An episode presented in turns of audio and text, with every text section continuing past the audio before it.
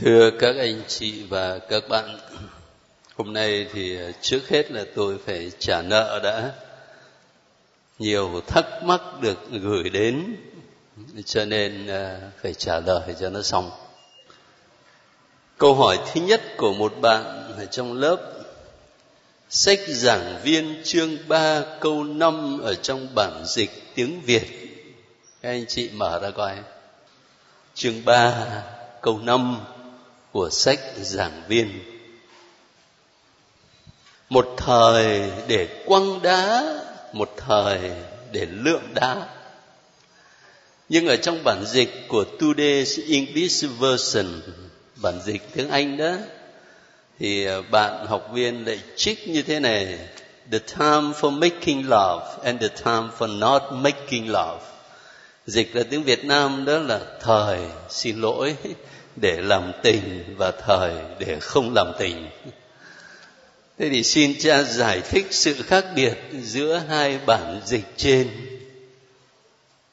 Rất đơn giản. Là bởi vì bạn ờ, đọc cái bản tiếng việt mà bạn đọc chưa hết câu.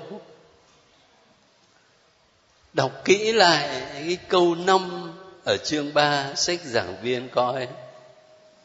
Một thời để quăng đá một thời để lượng đá, một thời để ôm hôn, một thời để tránh hôn. Cái vấn đề là cái bản dịch tiếng anh, today's english version, họ dùng cái từ make love, làm tình.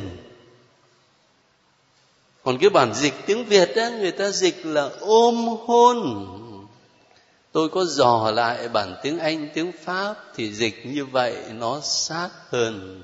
Embrace to embrace ôm hôn chứ không phải là make love. Chắc là dịch cái này để cho các bạn trẻ họ thấy nó hấp dẫn. Cho nên ờ, cái giải đáp thắc mắc đó chắc các bạn thấy cũng dễ hiểu, phải không? Thế bây giờ thắc mắc thứ hai cũng liên quan đến sách giảng viên.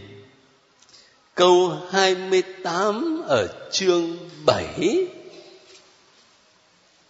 câu này thì phức tạp hơn. Câu 28 mà ở chương 7 đàn ông cho xứng đàn ông, ngàn người còn gặp một. Đàn bà cho xứng đàn bà muôn người chả thấy có ai. Vậy cho nên là bạn mới thắc mắc, thưa cha, không lẽ đàn ông tốt hơn đàn bà? Mà sách kinh thánh viết là người nữ bởi người nam mà có. Chả lẽ đàn ông tốt hơn đàn bà? Câu hỏi này phức tạp đấy.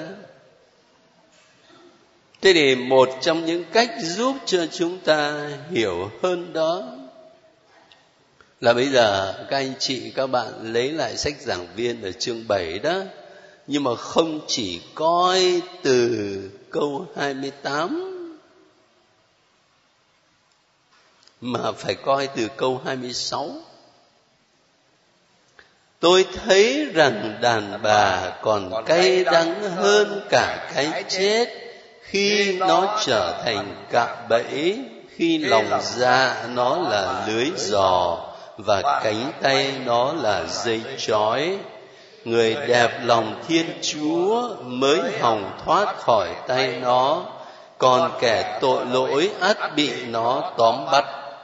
Ông cô helet nói, nhờ xem xét từng chuyện một để tìm ra lý lẽ tôi đã thấy được điều trên đây đàn ông cho xứng đàn ông ngàn người còn gặp một đàn bà cho ra đàn bà. Muôn người chẳng thấy có ai. đó là điều tôi vẫn tìm mà không thấy. Khi chúng ta đọc toàn bộ từ câu 26 đó thì sẽ thấy đàn bà cay đắng hơn cả cái chết khi nó trở thành cạm bẫy ở đây tác giả nói đến một cái kinh nghiệm có thật ở trong lịch sử, ngay trong lịch sử thánh kinh. Anh chị có nhớ vua david không? Anh chị có nhớ salomon không? Toàn là những vị vua khôn ngoan đấy chứ. Nhưng mà khi xa lưới phụ nữ rồi thì là mất khôn này Samson cũng vậy đó. Cái đó là một cái sự thật lịch sử cho nên ông ấy đưa ra một lời khuyên để đề phòng. Và cái câu 28 á, mà đàn bà cho ra đàn bà muôn người chẳng thấy có ai đó là nó phải được liên kết với câu ở trên. Người ta không có ý nói đàn bà nói chung mà nói đến những người phụ nữ có sức hấp dẫn mà lại thêm tính lẳng lơ quyến rũ. Mà khi đàn ông mà xa vào gọi là lưới giỏ càng vùng vẫy thì càng càng chết chứ không phải là có ý ờ, phê phán phụ nữ nói chung đâu. Tôi tôi tin như vậy. Khi đọc sách chú giải, tôi còn thấy người ta đưa ra một cách cắt nghĩa nữa. Đó là phải nhìn người đàn bà mà tác giả nói đến ở đây như là một hình ảnh được nhân cách hóa của sự điên rồ. Cho nên không phải là người đàn bà thật ở trong thực tế, mà là hình ảnh để nói đến sự điên rồ, ngược lại với sự khôn ngoan.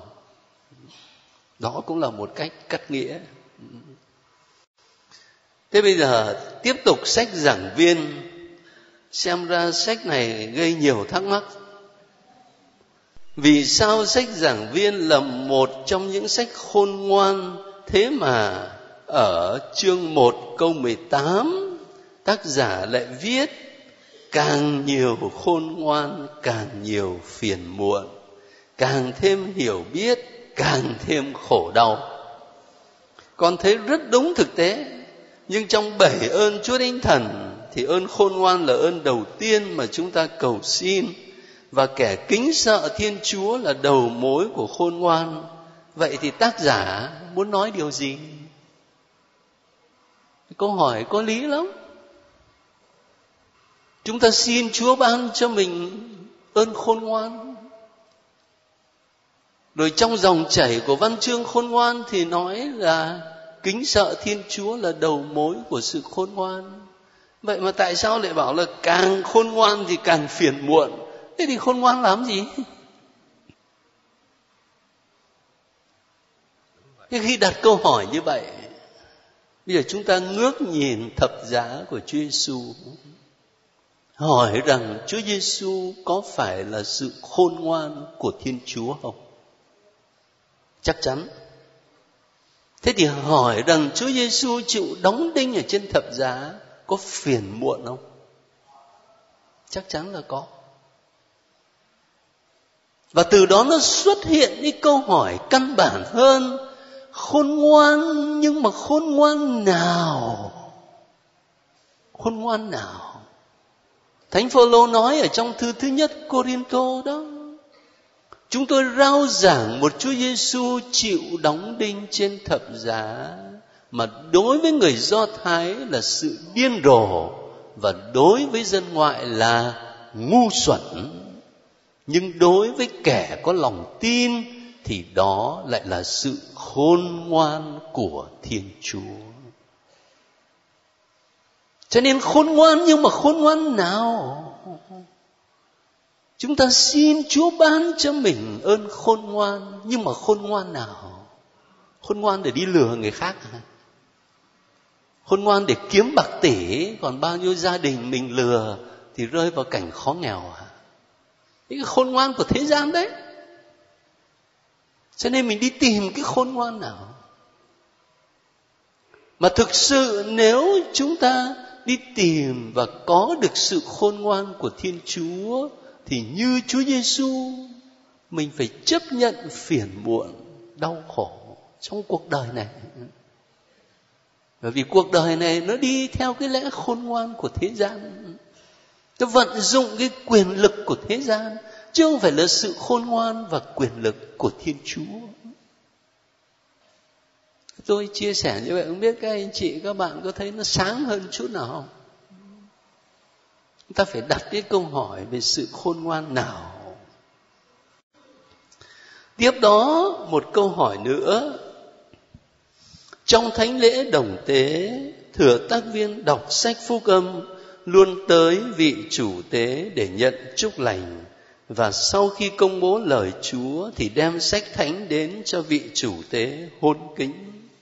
Nhưng trong một số thánh lễ, con thấy có linh mục đã đem sách thánh cho giám mục chủ tế hôn, có linh mục lại không.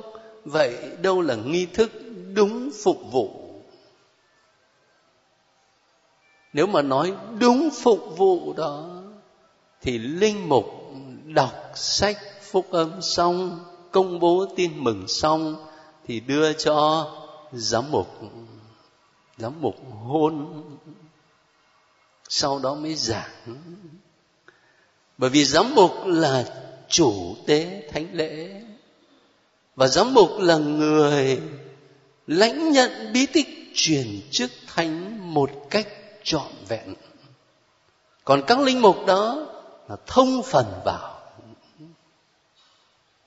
Cho nên đúng nghi thức phụng vụ thì là như vậy. Nhưng mà trong thực tế thì cũng ờ, có khi nói thật đó không phải là quên đâu. Cái này có lẽ cũng là lỗi của tôi chăng? Khi các cha đến hỏi tôi, bảo vậy con đọc phúc âm xong rồi có phải đưa cho đức cha hôn không? Tôi bảo thôi.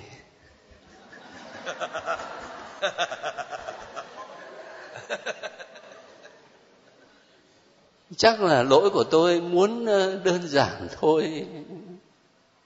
Cũng giống như là cho nó đúng nghi thức phụng vụ chẳng hạn ờ, làm giám mục. Thì khi bắt đầu thánh lễ là phải đội mũ, mà chúng ta gọi là mũ cà cuống á. Chứ không phải là cái mũ sọ rồi khi mà lên đến cung thánh á, thì mới bỏ mũ cà cuống ra ờ, hôn bàn thờ và bắt đầu cử hành thánh lễ. Đến khi mà phụng vụ lời chúa thì giáo mục ngồi đó và cũng đội mũ cả cuống. Và kể cả khi giảng cũng đội mũ cả cuống. Tôi thì không có sợ nóng đâu mà tôi thấy nó long trọng quá. Mà nhiều khi tôi giảng thì nhất là đi làm lễ thêm sức thì tôi hay xuống trò chuyện với các cháu thiếu nhi đó. Tôi muốn ờ, có cái sự gần gũi với các cháu, hỏi thăm nó để giải thích cho nó hiểu, bí tích thêm sức là gì. Hơn là làm một bài diễn văn trọng thể ở trên tòa giảng. Cho nên là tôi ít khi đội mũ lúc đó lắm chỉ đến khi ban phép viên sức thì tôi mới đổi. Nên cái này chắc là lỗi của tôi.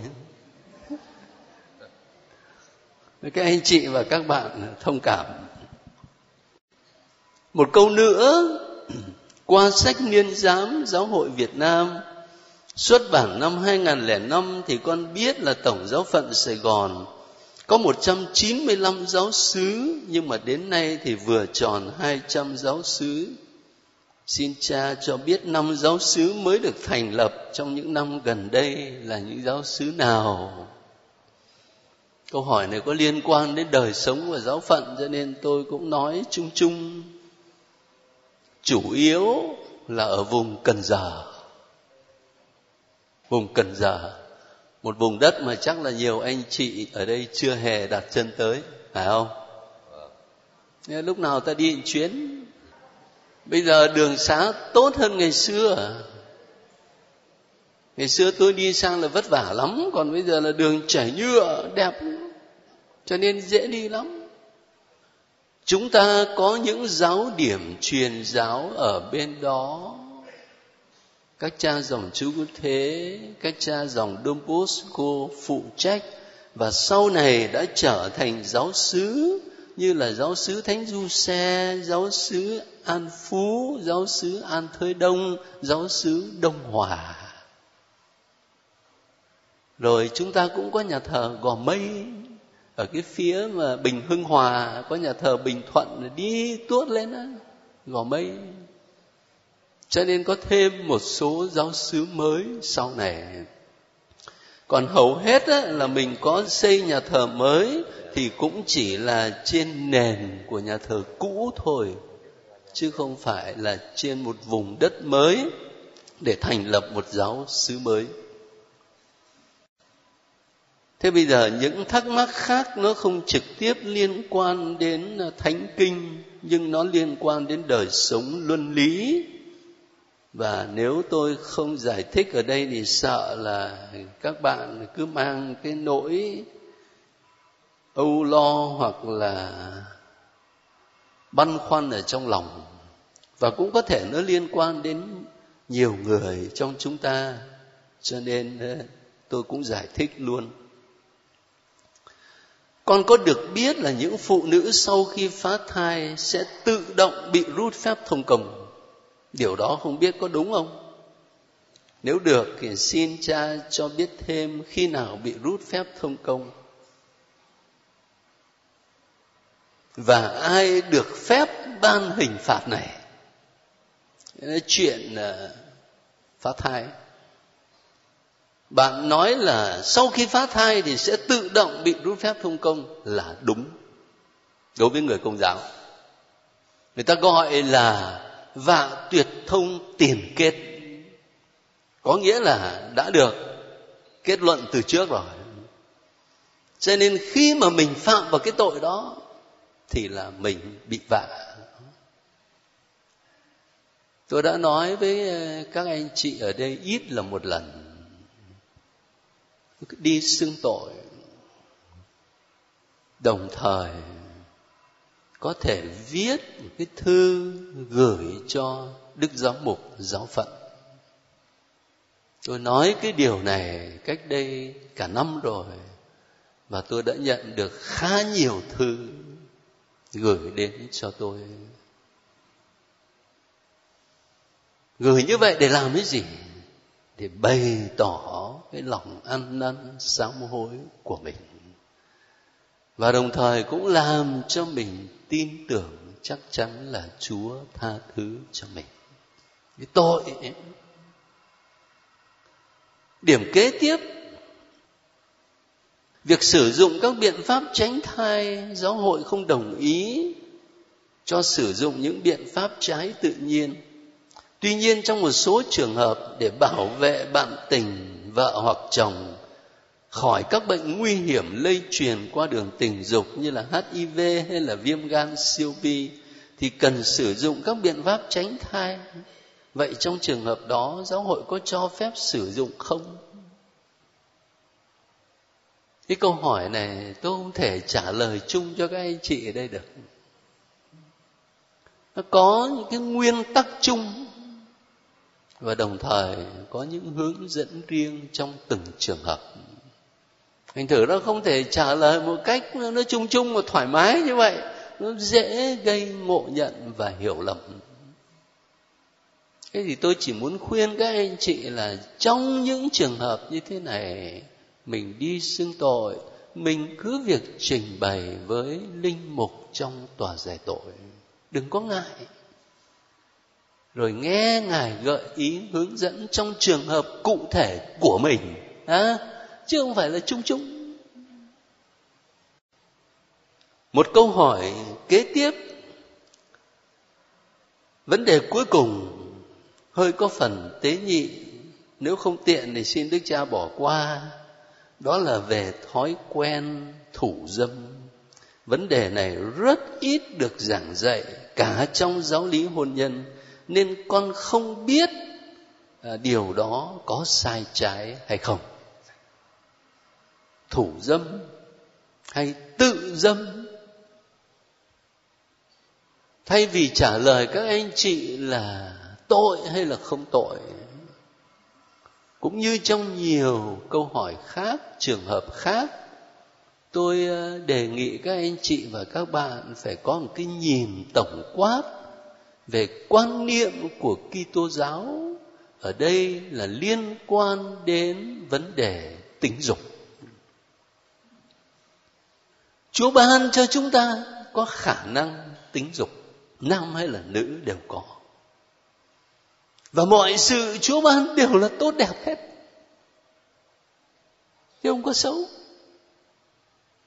Ở tự nó là rất tốt đẹp. nó xấu là những cái cách sử dụng của con người thế thì cái khả năng tính dục mà chúa ban đó thánh kinh nói với chúng ta là nhằm mục đích gì? Là nhằm mục đích thể hiện tình yêu thương gắn bó với nhau. Chúa dựng nên adam, mà sau đó chúa dựng nên cả cái thế giới này mà ông ấy vẫn buồn.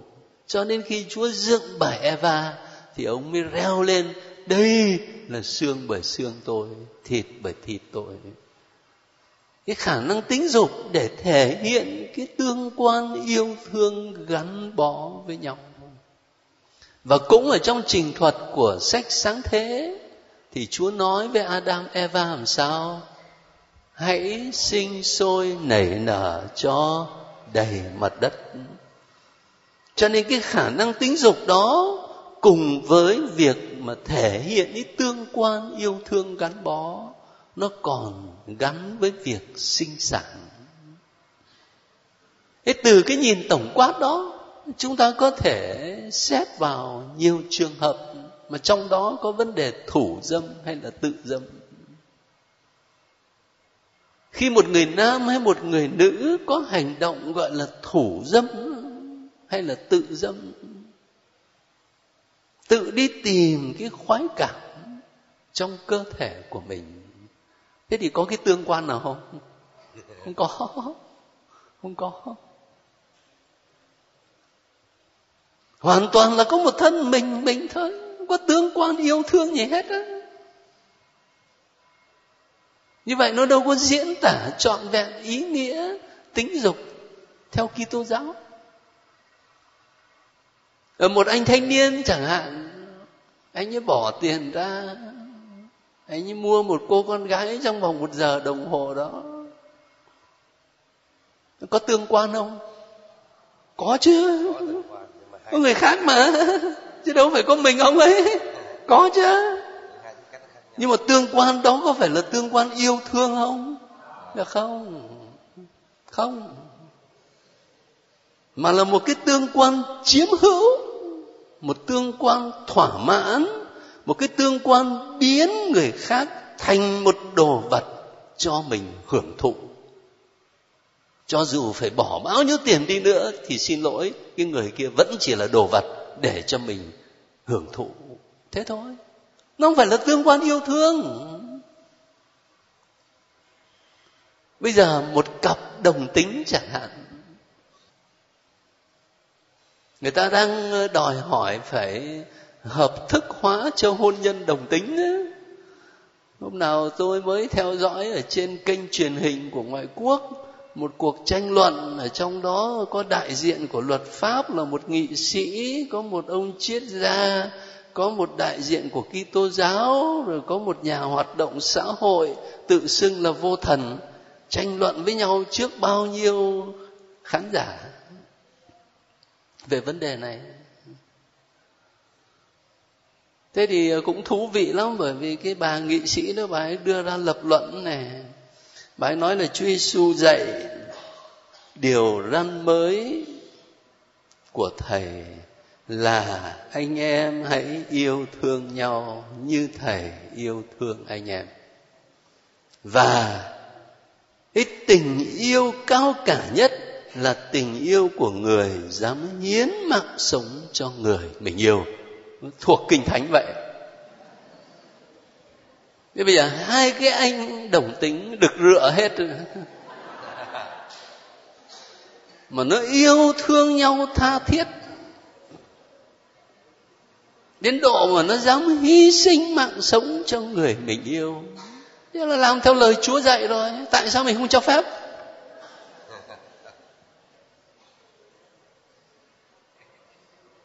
Và nếu mà người ta không sinh con được, thì người ta nhận con nuôi, người ta nuôi.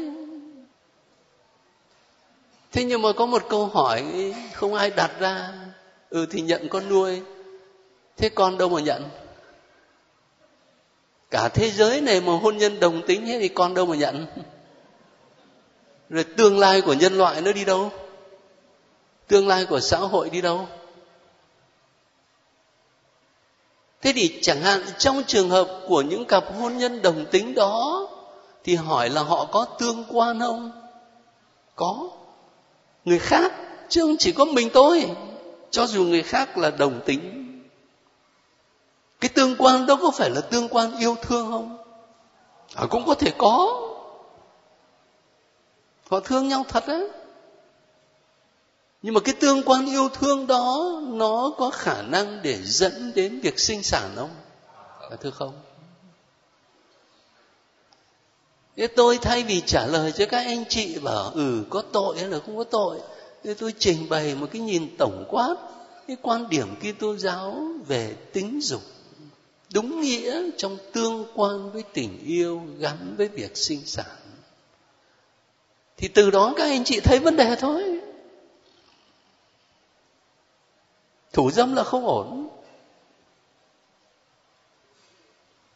Chưa kể đó là nó sẽ hình thành một thói quen mà không tốt cho sức khỏe và cho đời sống tinh thần của con người. Và cũng từ cái nhìn đó, chúng ta có thể thấy được những vấn đề khác liên quan đến luân lý tính dục. Rồi cuối cùng thì có lẽ không phải là một câu hỏi cho bằng là một chia sẻ. Mà cái chia sẻ này rất tốt. Bạn học viên trong lớp chúng ta viết thế này. Con nhớ cách đây không lâu, xin có đôi điều muốn được chia sẻ nhân bài giảng của đức cha về mặt trái của truyền thông ngày nay còn nhớ cách đây không lâu dư luận có dịp xôn xao nhân một bộ phim xuyên tạc về cuộc đời của Chúa Giêsu, cuốn phim Mật mã Da Vinci. Tác phẩm đã được giới truyền thông quảng cáo rầm rộ và công chiếu khắp thế giới, bất chấp nó vi phạm một cách nghiêm trọng sự thật và đả phá giáo hội công giáo. Mấy hôm nay, cư dân mạng lại tiếp tục xôn xao về một bộ phim mới sắp được công chiếu tại Việt Nam nhân liên hoan phim Đức 2011.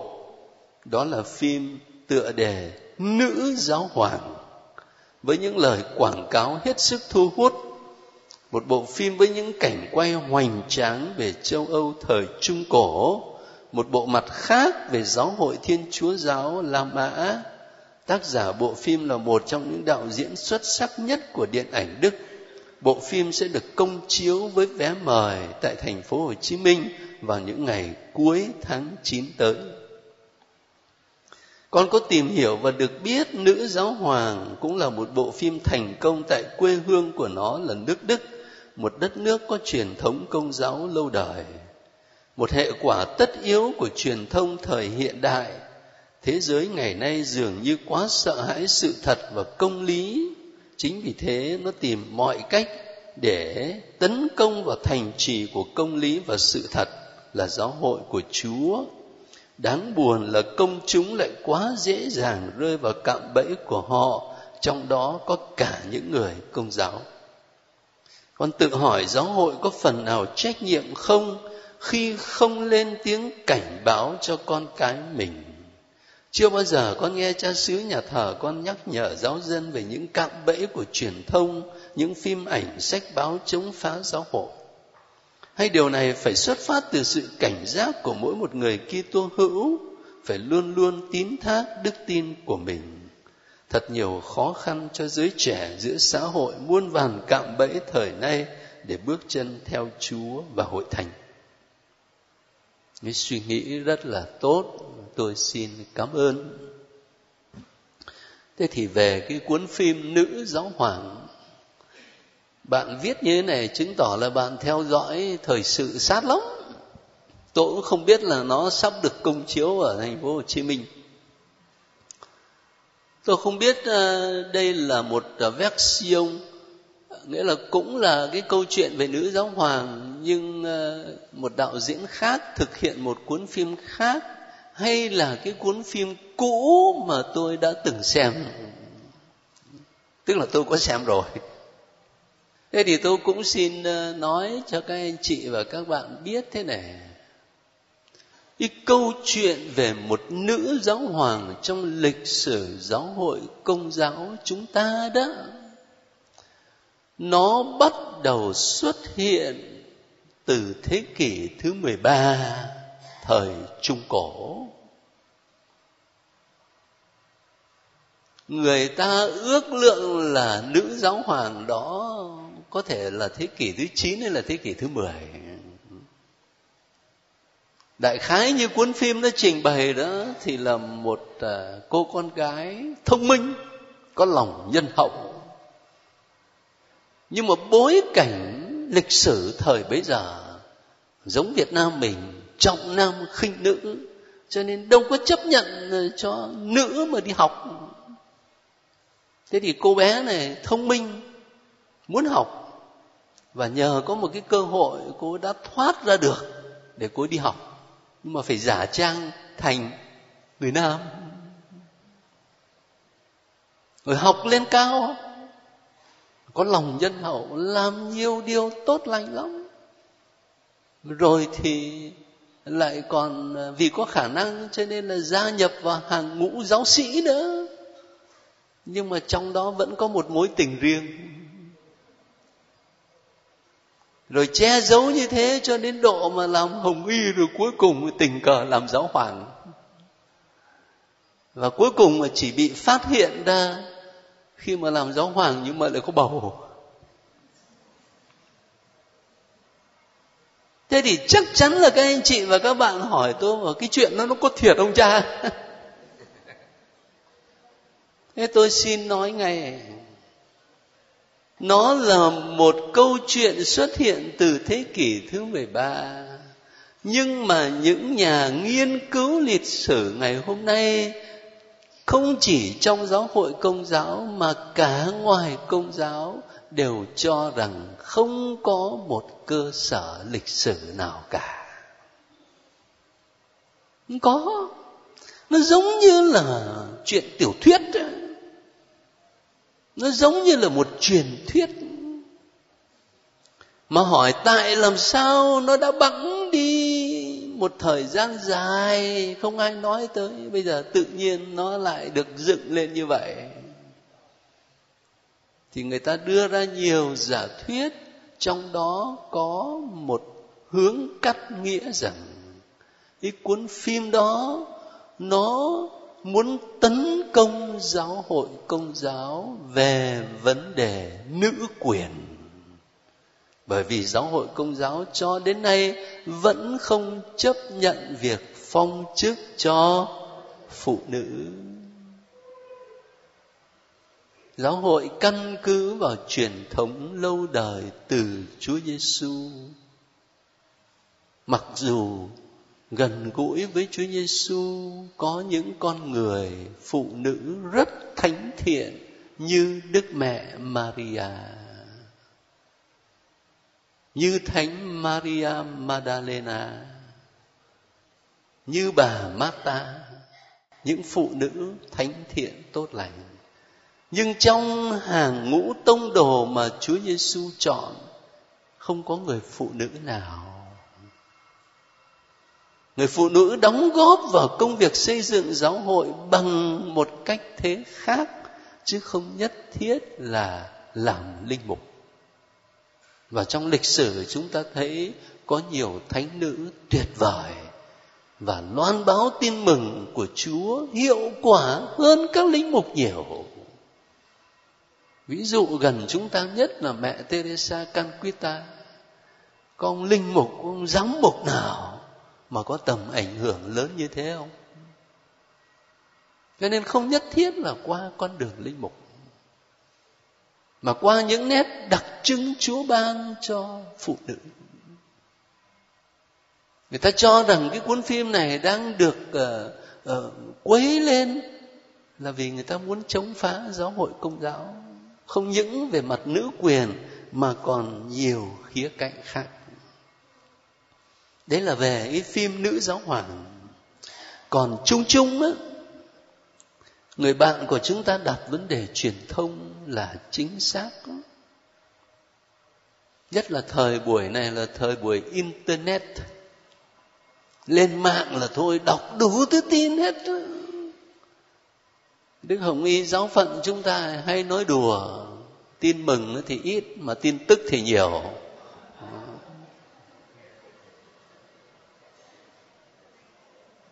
Tin mừng thì ít. Không những là ít người viết, mà tính tự nhiên của con người ta lạ lắm cơ. Người ta lại chạy theo những cái gì có vẻ nó hấp dẫn. Tôi nghe nói là báo hàng ngày ở sài gòn này bán chạy nhất không phải là báo tuổi trẻ, không phải là báo thanh niên, mà là báo công an bởi vì báo công an nó có nhiều tin cướp giật đó. tin đấy người ta mới thích đó. tính tự nhiên của con người, tò mò, hiếu kỳ, rồi thích nghe những cái chuyện đó thế còn đối với chúng ta dù là người viết tin ở trên các trang mạng hay là người đọc tin tôi xin nhắc với các anh chị bốn tiêu chuẩn mà đức giáo hoàng benedicto đề ra mà tôi nghĩ là tốt lắm. Thứ nhất đó, trung thực.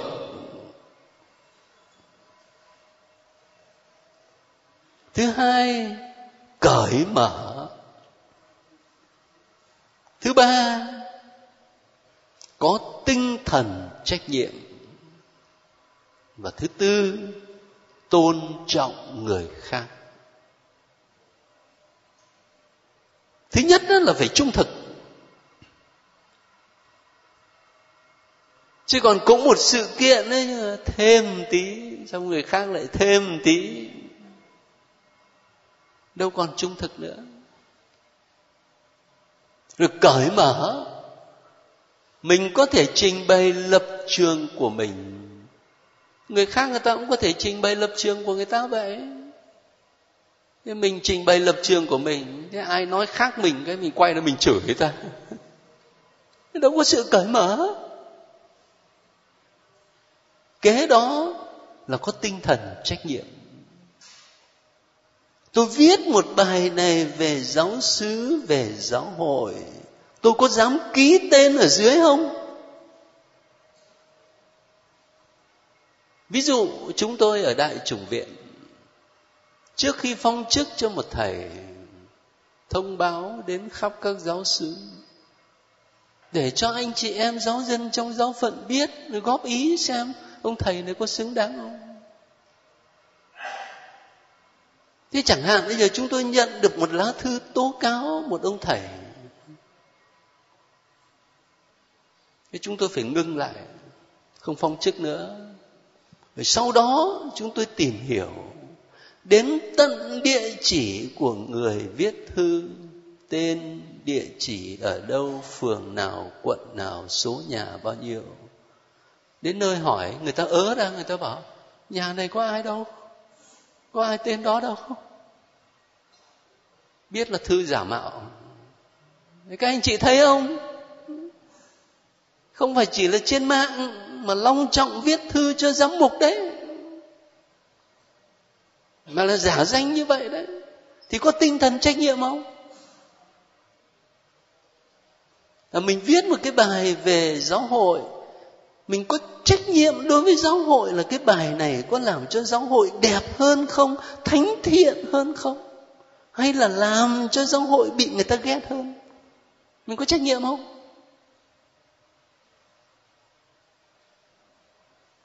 Rồi tôn trọng người khác. Người ta gửi cho tôi nhiều thư tố cáo các cha lắm trong đó có cả thư gọi ông cha này là lucifer, ông cha kia là lucifer. Và thấy nhiều cha là lucifer lắm, thì tôi mới nghĩ trong bụng, mà như vậy cái ông mà viết thư này, ông phải là thiên thần. Mà khi tôi đọc cái thư thì tôi không thấy thiên thần ở đâu cả. Bởi vì không thấy giống Chúa Giêsu mà toàn là những lời lẽ chửi bới, hằn học, hạ cấp. Tôi không thấy thiên thần ở đâu. Chúng ta nhân danh cái gì để gọi người khác là lucifer? Mình có sự tôn trọng, tối thiểu đối với người khác không? Đấy, bốn cái tiêu chuẩn đó. Thứ nhất là trung thực, thứ hai cởi mở, thứ ba có tinh thần trách nhiệm thứ bốn, tôn trọng người khác. Cứ căn cứ vào đó mà đánh giá xem những cái tin truyền thông này nó có đáng chấp nhận hay không.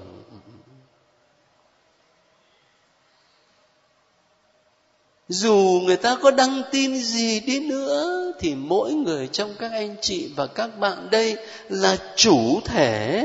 Có nghĩa là tôi đọc và tôi có óc nhận định, óc phán đoán để xem nó có đáng đón nhận hay không. Chúng ta vẫn là chủ thể. Thế nếu người công giáo của chúng ta mà ý thức được cái điều đó, thì mình sẽ góp phần phổ biến những tin tốt lành, đúng nghĩa là tin mừng, và giảm bớt đi những cái tin tức thất thiệt tin mà chỉ làm cho đời sống của giáo hội nó thêm chia rẽ. Thay vì xây dựng sự hiệp thống. Nhưng hôm nay có quá nhiều thắc mắc cho nên là tôi cũng ờ, phải dành giờ để nói chuyện với các anh chị một chút. Bây giờ gần hết giờ rồi. Cho tôi năm bảy phút thôi tôi trình bày chút cái điều này về sách Jonah. Nhưng nếu không thì ông tiên chiêu Jonah ông ở trên trời, ông buồn lắm nữa. Các anh chị mở sách Jonah ra coi nào. Mà vì chúng ta không có giờ, cho nên có lẽ chúng ta đi thẳng vào trong trình thuật về ơn gọi các anh chị à, đã đọc thì biết rồi đó. Sách Jonah ngắn lắm, có bốn chương à. Đầu tiên là cuộc gặp gỡ giữa Jonah và Chúa. Rồi kế đó là lời nguyện của Jonah.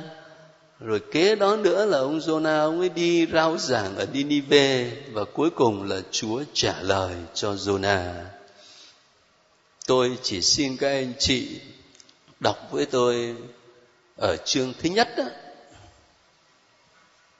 Ơn gọi của Jonah. Có lời Đức Chúa phán với ông Jonah, con ông Amittai rằng, Hãy đứng dậy, đi đến Ninive và hô cho dân thành biết rằng sự gian ác của chúng ta đã là chúng ta ông Jonah đứng dậy nhưng là để trốn đi tác xít chắn nhan đức chúa ông xuống Gia-pô và tìm được một chiếc tàu đi taxi ông trả tiền xuống tàu để cùng đi taxi với họ. chánh nhan đức chúa. Vâng chúng ta ngừng ở đây đi. Tôi chỉ muốn uh, xin các anh chị lưu ý điều này chúng ta đã đọc khá nhiều sách ở trong bộ thánh kinh và khá nhiều trình thuật về ơn gọi của Môse, của David, của Isaiah, của Jeremiah, của Đức Mẹ Maria. Và nếu để ý thì các anh chị sẽ thấy có một cái mẫu số chung thế này trong các trình thuật về ơn gọi. Trước hết là gặp gỡ kế đó là thiên chúa ngỏ lời kế đó là chúa sai cái nhân vật đó đi rồi kế đó nữa là người được sai tỏ ý thoái thác thế thì sau đó là chúa hứa với họ là ta sẽ ở với người và Chúa ban cho một dấu chỉ. Bây giờ dễ nhớ nhất là trường hợp của Đức Mẹ. Ai trong chúng ta cũng quý mến Đức Mẹ. Thì các anh chị nhớ lại coi, chứ không cần mở Luca, tin mừng Luca ở chương thứ nhất là có cái trình thuật về ơn gọi của Đức Maria. Mình nhớ đấy, mình thấy không? Thứ nhất đó, là thiên sứ Gabriel đến gặp mẹ Maria phải không kế đó là chúa ngỏ lời qua thiên sứ này bà sẽ thụ thai sinh hạ một con trai thế thì khi nghe như vậy đó thì đức mẹ phản ứng làm sao? Chuyện đó xảy đến thế nào được? Vì tôi không biết đến chuyện vợ chồng. Kế đó làm sao? Chúa chấn an. Chúa chấn an. Và chúa ban cho một dấu chỉ. Dấu chỉ là gì vậy? Bà elizabeth tuổi đã già mà nay đã mang thai được 6 tháng. Cho nên các trình thuật ơn gọi trong thánh kinh giống giống nhau theo trình tự như vậy nhưng một trường hợp của Jonah thì hơi khác một chút á là thế này. Lời Chúa đến với ông rồi rồi sai ông ấy đi giảng ở Ninive. Nhưng mà ông làm sao? Trốn. Ông ấy không chỉ thoái thác mà thôi mà ông ấy ông ấy trốn luôn. Ông trốn đi chỗ khác. Đấy chúa có chịu thua không? Chúa không thua. Chúa cho một trận lôi về và sau đó thì chúa lại sai đi ơn gọi Jonah lần thứ hai. Lần thứ hai. Chúng ta nhớ lại thánh phêrô nhà mình cũng vậy thôi. Thánh phêrô theo thánh Matthew kể lại đó là cùng với mấy người đang đứng ở trên bờ biển. Thì Chúa Giêsu đi ngang qua và nói là hãy theo thầy. Ông bỏ mọi sự, ông đi theo Chúa. Nhưng mà chưa hết đâu. Ông theo Chúa thì có lúc vui, có lúc buồn, kể cả những lúc phản bội nữa. Rồi trong tin mừng Gioan đó đến khi Chúa Kitô phục sinh rồi, thì làm sao? Ngài hiện đến với các môn đệ, và ngài chỉ cho các môn đệ đánh cá và được một mẻ cá rất là hậu hĩ. Và sau đó, Chúa Giêsu nói với Phêrô làm sao? Hãy theo thầy. Ơn gọi lần thứ hai. Cuộc đời của chúng ta cũng vậy đó. Có ơn gọi lần thứ nhất là cái ngày mà các anh chị và tôi chịu phép rửa tội là mình đã trở thành Kitô hữu rồi bà thánh Cecilia ngày xưa, khi mà bị đưa ra thẩm vấn, người ta hỏi tên bà ấy là gì? Bà ấy bảo, tên cúng cơm của tôi là Cecilia, nhưng tôi có một cái tên đẹp hơn nhiều. Tên tôi là Kitô hữu. Cho nên cái ngày mà chúng ta chịu phép rửa tội á, là ơn gọi. Nhưng mà các anh chị để ý mà xem mình chịu phép rửa tội rồi đó, mình sống rồi cũng có lúc vui, lúc buồn, thành công, thất bại, có lúc theo chúa, có lúc phản bội. Rồi đến một lúc nào đó ở trong cuộc đời, một biến cố lớn nào đó xảy ra trong cuộc đời chúng ta, khiến chúng ta nhìn lại tất cả mọi sự, đánh giá mọi sự. Và lúc đấy mình quyết tâm theo chúa xa hơn những người ngồi ở trong phòng này không phải là yêu mến kinh thánh ngay từ lúc bé đâu. Mà có khi cũng chỉ mới được vài năm nay thôi. Đấy một thứ ơn gọi lần thứ hai trong cuộc đời của mình. Câu chuyện Jonah tuy là ngắn đấy, nhưng mà có nhiều điều rất thâm thúy để dạy chúng ta. Rồi kế tiếp này điều tôi muốn chia sẻ thêm chúng ta đã nghe cái câu chuyện này bao nhiêu lần mà ông ấy đi ờ, giảng cho dân Ninive. Nhưng mà các anh chị có biết Ninive là gì không? Chắc thông thường mình không có để ý đâu. Và vì thế mình không thấy cái then chốt của câu chuyện. Ninive là thủ đô của đế quốc Assyria mà Assyria là cái đất nước nó đã tấn công dân Israel và đem họ đi lưu đày. Tức là người Do Thái coi cái dân này là kẻ thù. Vậy mà bây giờ Chúa lại sai ông ấy đi đến Ninive để giảng đạo, giảng ơn tha thứ bây giờ thử tưởng tượng coi, chúa sai ai ở trong cái hội trường này đi sang bắc kinh để giảng đạo.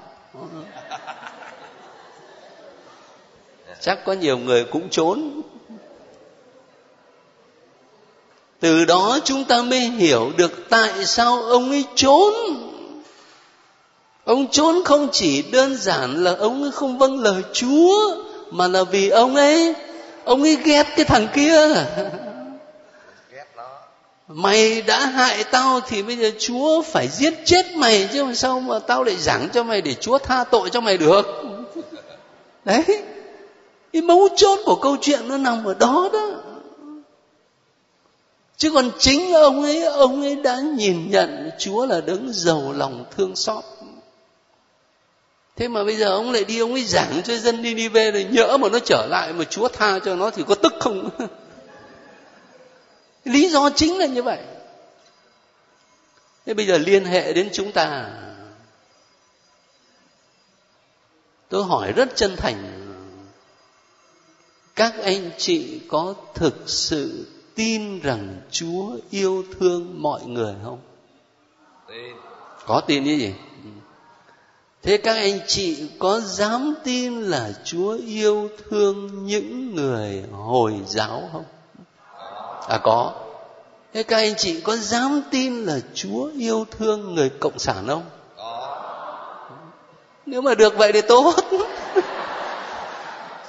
Được vậy thì tốt.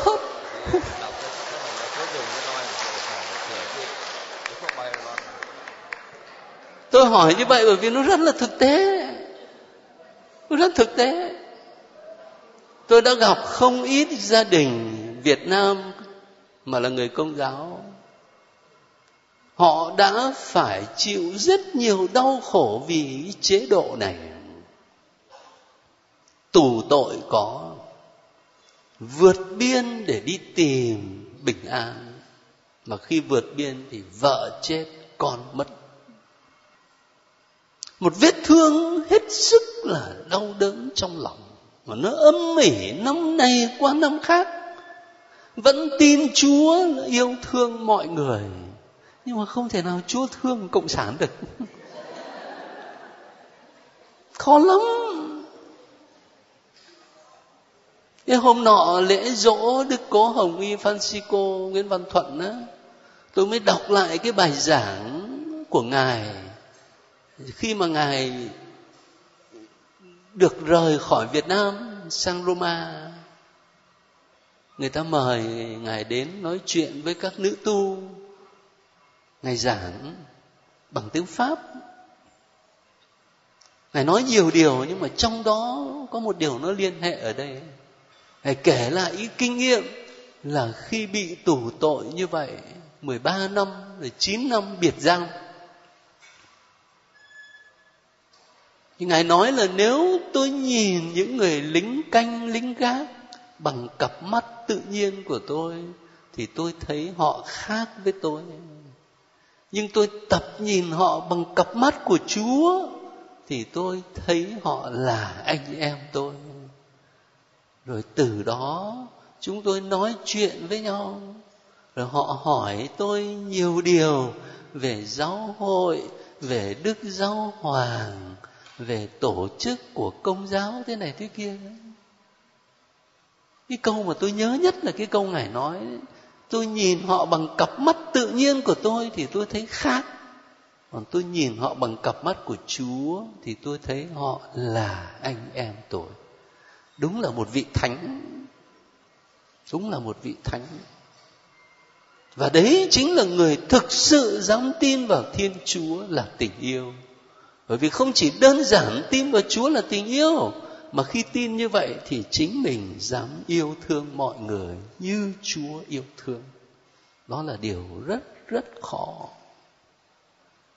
Tuy là không có nhiều thời giờ, nhưng mà một, hai điểm mấu chốt đó ở trong sách Jonah à, chia sẻ với các anh chị thì tôi cũng lấy làm mừng rồi.